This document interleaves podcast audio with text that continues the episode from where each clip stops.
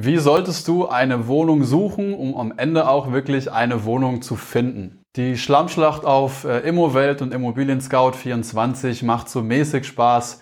Wohnungssuche-Tipps kriegst du jetzt hier. Wir gucken uns in diesem Video im Prinzip an, welche Quellen gibt es, um an gute Wohnungen zu kommen oder an gute Immobilien, Wohnimmobilien, um die dann auch zu kaufen.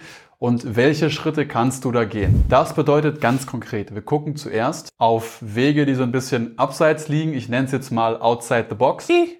Outside the Box to be ruddy rich. Und dann gucken wir uns Portale an und dann gucken wir, was du mit einem Makler und einem Berater vielleicht auch noch machen kannst. Was geht? Ich bin Darren und wir reden über Immobilienanlagen, aber halt einfach. Ich will, dass möglichst viele Menschen verstehen, wie einfach und sicher Immobilien für die Altersvorsorge sind und sich trauen, ihre erste Immobilie als Investment zu kaufen. Wenn du genau das tun willst, dann bist du hier so krass richtig und solltest dringend abonnieren.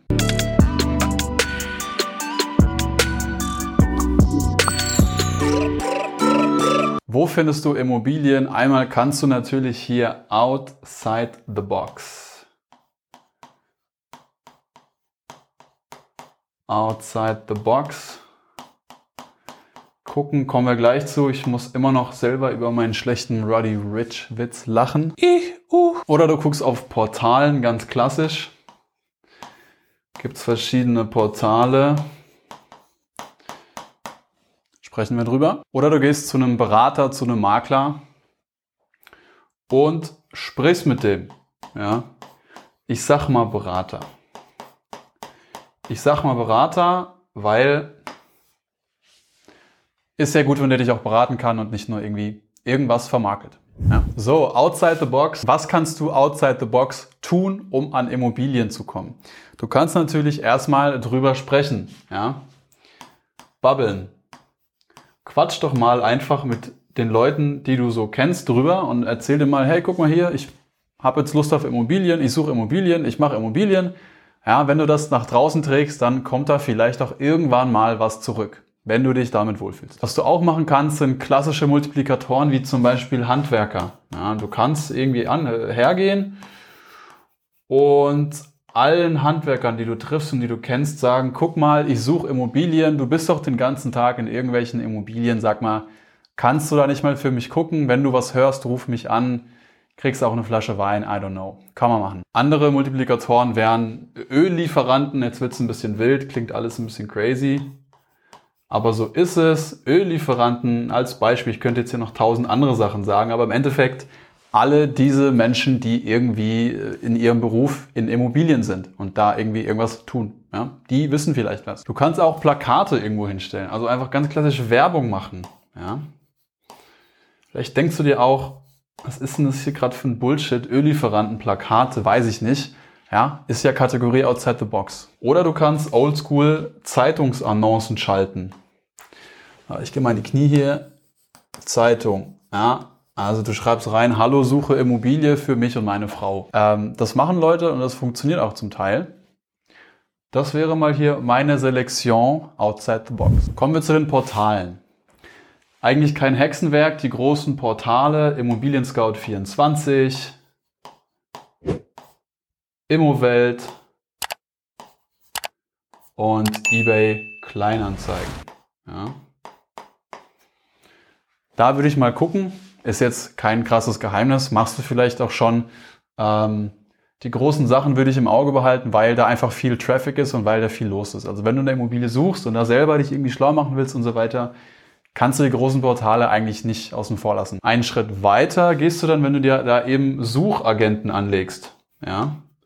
Suchaufträge, Suchagenten, whatever, sodass du zumindest mal E-Mails kriegst und nicht immer nur das siehst, wenn du wirklich gerade händisch reingehst und gerade zufällig mit gutem Timing was findest. Das wäre praktisch dasselbe, nur einen Schritt weiter. Noch einen Schritt weiter wäre es dann, wenn du dir wirklich einen Crawler installierst. Ein Crawler ist im Endeffekt, wie so ein digitales Männchen, was so crawlt, so kriecht durch die Anzeigen.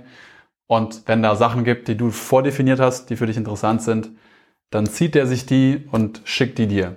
Also der kann hier drauf, der kann aber auch da drauf und der kann aber auch da drauf. Das ist praktisch irgendwie wie so ein Suchagent Deluxe, sage ich jetzt mal. Ja.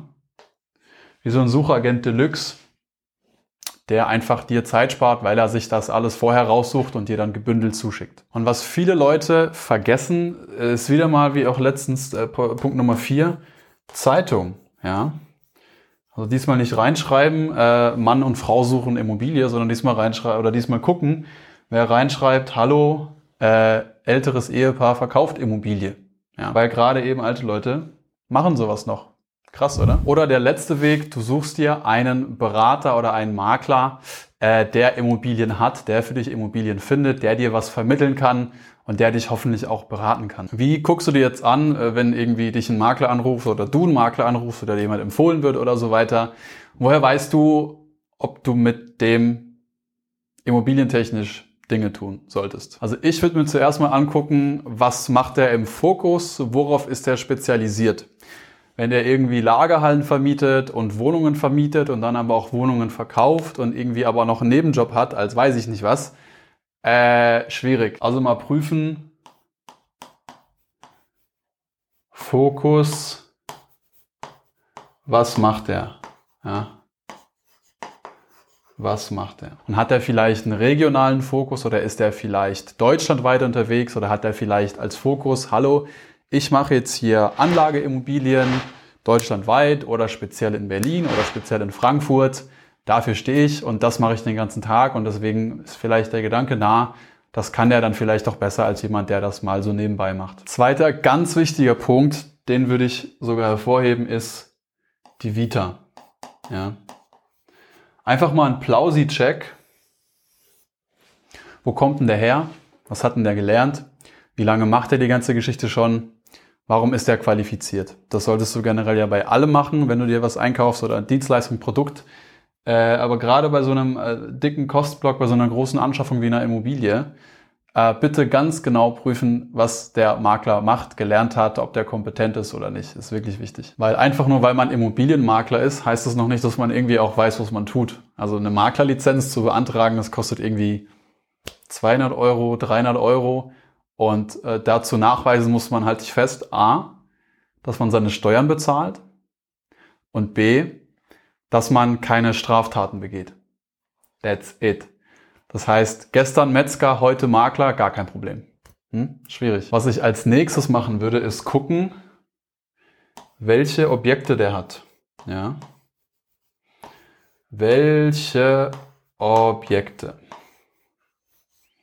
So. Das geht so ein bisschen einher mit dem Punkt Fokus, also was macht der?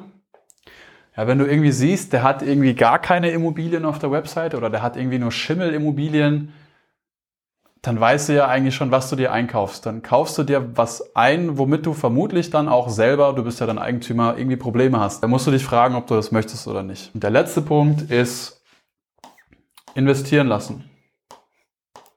Lass den doch erstmal in dich investieren. Du bist doch Kunde, du bist doch König.